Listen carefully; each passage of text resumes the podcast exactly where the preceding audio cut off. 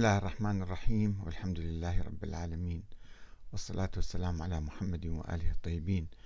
ثم السلام عليكم أيها الأخوة الكرام ورحمة الله وبركاته. آه هذا هو الفصل الثاني من الباب الأول من كتاب الشيخ المفيد مؤسس المذهب البويهي. وفيه آه عدة أبحاث في هذا الفصل عن الحركات الشيعية الزيدية والإمامية آه، الإسماعيلية والإثني عشرية والقرامطة وأخيرا البوهيين.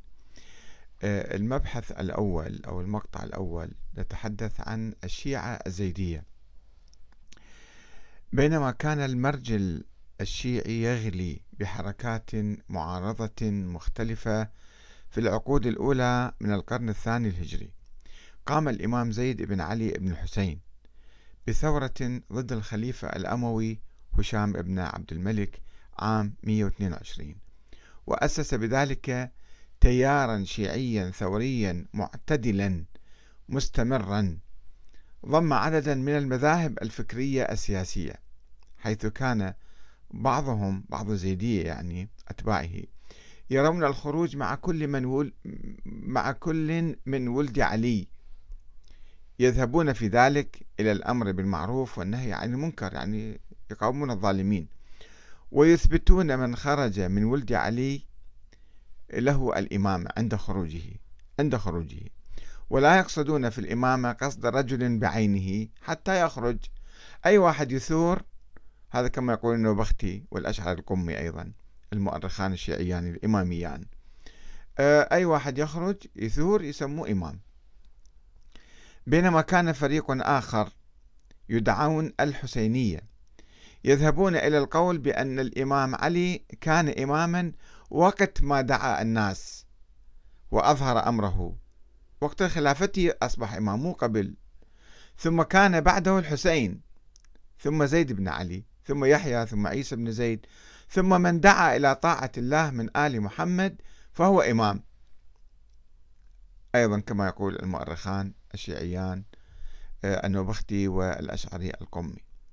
وعندما أخذ النظام الأموي يتداعى بسبب الصراعات الداخلية بين أبنائه عام 125 هجرية نشط الشيعة بصورة عامة وعقدوا مؤتمرا كبيرا في منطقة الأبواء قرب المدينة عام 126 وبايعوا الزعيم الشيعي الأبرز حينذاك محمد بن عبد الله بن الحسن بن الحسن الذي يطلق عليه النفس الزكية.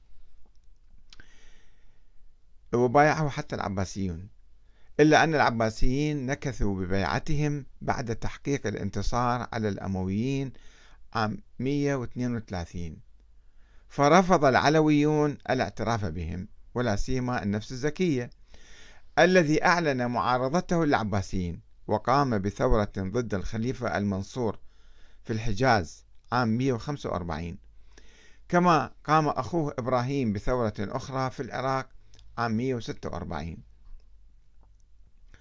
وظل الصراع بين الزيدية العلويين عموما يعني والعباسيين مستمرا أكثر من قرن.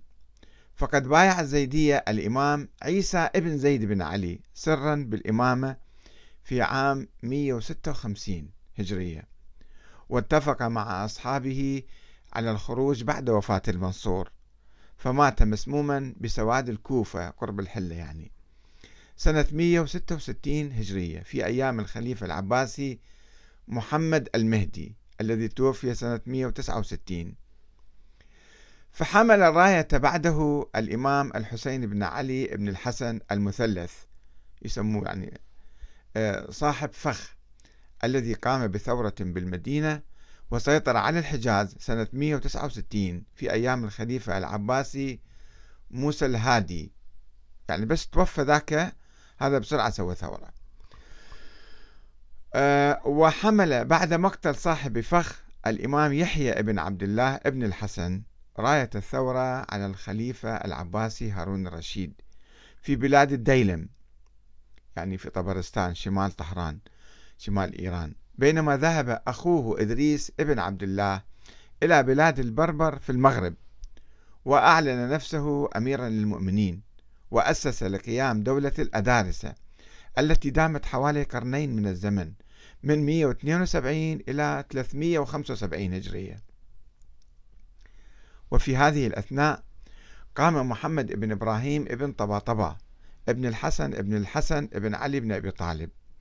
بإعلان الثورة في الكوفة ضد المأمون عام 199 هجرية. ثم قام محمد الديباج ابن جعفر الصادق بثورة في مكة وسيطر على الحجاز سنة 200 وأعلن نفسه أميرا للمؤمنين. وفي مطلع القرن الثالث الهجري حقق التشيع الزيدي انتشارا واسعا حيث استطاع الإمام محمد ابن القاسم ابن عمر الأشرف ابن علي ابن الحسين ابن علي بن أبي طالب. استطاع هذا تحشيد أربعين ألف مقاتل في خراسان والطالقان وتفجير ثورة ضد الخليفة العباسي المعتصم سنة 218 هجرية. خاض خلالها معارك عنيفة مع الجيش العباسي طوال تسع سنين إلى أن هزم سنة 227 ثم حمل الراية من بعده الإمام يحيى بن عمر العلوي الحسيني الذي خرج على المتوكل العباسي في خراسان. ولكن الجيش العباسي استطاع إخماد ثورته آه، أو ثورته بسرعة واعتقاله في بغداد. ولكنه نجح في الهروب من السجن والقيام بثورة أخرى في الكوفة في أيام الخليفة المستعين سنة 248 ثم قتل حوالي سنة 250 للهجرة وفي عام 250 ظهر العلويون بني الأخيضر في اليمامة. زيدية كانوا ظهروا في نجد وأقاموا لهم دولة استمرت حوالي مئة عام. كما ظهر الحسن بن زيد ابن محمد العلوي في طبرستان واستولى على الديلم والري وأسس الدولة العلوية بطبرستان التي استمرت حتى سنة 287 وما بعد ذلك. وفي عام 280 هجرية قام الإمام يحيى بن الحسين ابن القاسم الرسي في صعدة وأسس دولة شيعية في شمال اليمن وتلقب بالهادي إلى الحق. وفي عام 301 قام الإمام الحسن بن علي الملقب بالناصر الأطروش من إعادة السيطرة على الجبل والديلم وطبرستان واستمرت دولته ومن تعاقب من بعده من أهل بيته إلى عام 315 هذا تاريخ الحركة الزيدية خلال آه، القرنين الثاني والثالث. نأتي إلى آه، فرع آخر من الإمامية هم الإسماعيليون وقد تفرع عنهم القرامطة. وبينما كانت الحركات الزيدية تنجح في الهيمنة على قطاع كبير من العالم الإسلامي نهض جناح آخر من الإمامية هو الخط الإسماعيلي الذي اختلف مع الخط الموسوي أبناء موسى بن جعفر يعني في وراثة الإمام جعفر الصادق. وانتهج خطا مغايرا للخط الرضوي. اتسم هذا الخط الإسماعيلي بالثورية والسرية. وكان يقوده أبناء محمد بن إسماعيل بن جعفر الصادق وهم الوافي أحمد بن محمد بن إسماعيل والتقي محمد بن أحمد المستور ثم الزكي عبد الله بن أحمد وأخيرا الإمام المهدي عبيد الله الذي ادعى المهدوية لنفسه عام 286 خلافا لما كان الإسماعيليون يشيعون خلال المئة عام السابقة بأن محمد ابن إسماعيل هو الإمام المهدي.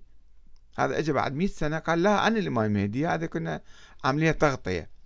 وذلك في محاولة من الإسماعيليين للتغطية على أبنائه أبناء محمد بن إسماعيل من بطش الخلفاء العباسيين. فأعلن عبيد الله أنه الإمام الحادي عشر وأنه المهدي وأمر جميع الدعاة الإسماعيليين في مختلف الأمصار بإعلان ذلك. ونشر الدعوة باسمه الخاص بدلا من مهدوية محمد بن إسماعيل.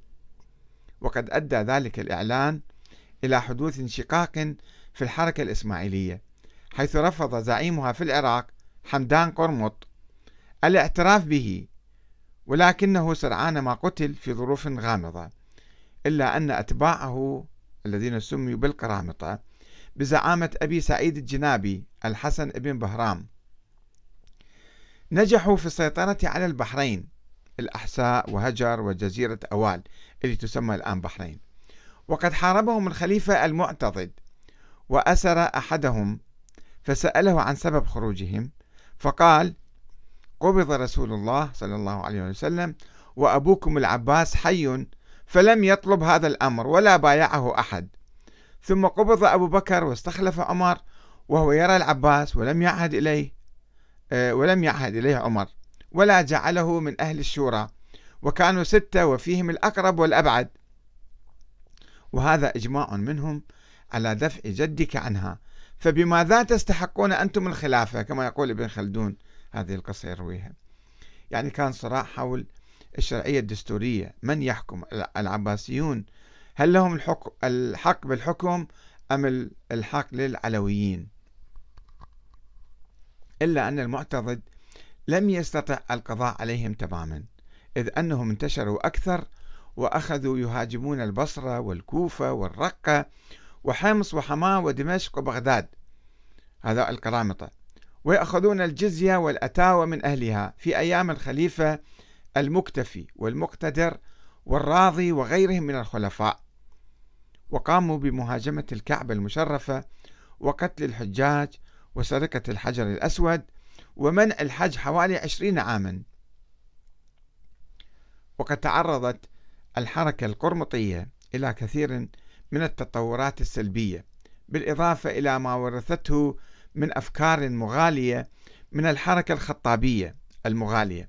فقد تذبذبت بين الولاء للأئمة الإسماعيليين والتمرد عليهم. وبين الدعوة لتطبيق الشريعة والكفر بها. ورغم انشقاق القرامطة عن الحركة الإسماعيلية فإن الإمام عبيد الله المهدي نجح عام 297 هجرية في تأسيس الدولة الفاطمية في القيروان والتي سيطرت على شمال أفريقيا وامتدت إلى مصر عام 359 وبعدها إلى الحجاز والشام في 363 وبدأت تهدد آه، عاصمة الخلافة العباسية بغداد في نهاية القرن الرابع الهجري. المبحث الثاني سوف نتحدث عن الإمامية الاثنى عشرية. آه، إلى هنا نكتفي بهذا القدر وإلى حلقة أخرى إن شاء الله. والسلام عليكم ورحمة الله وبركاته.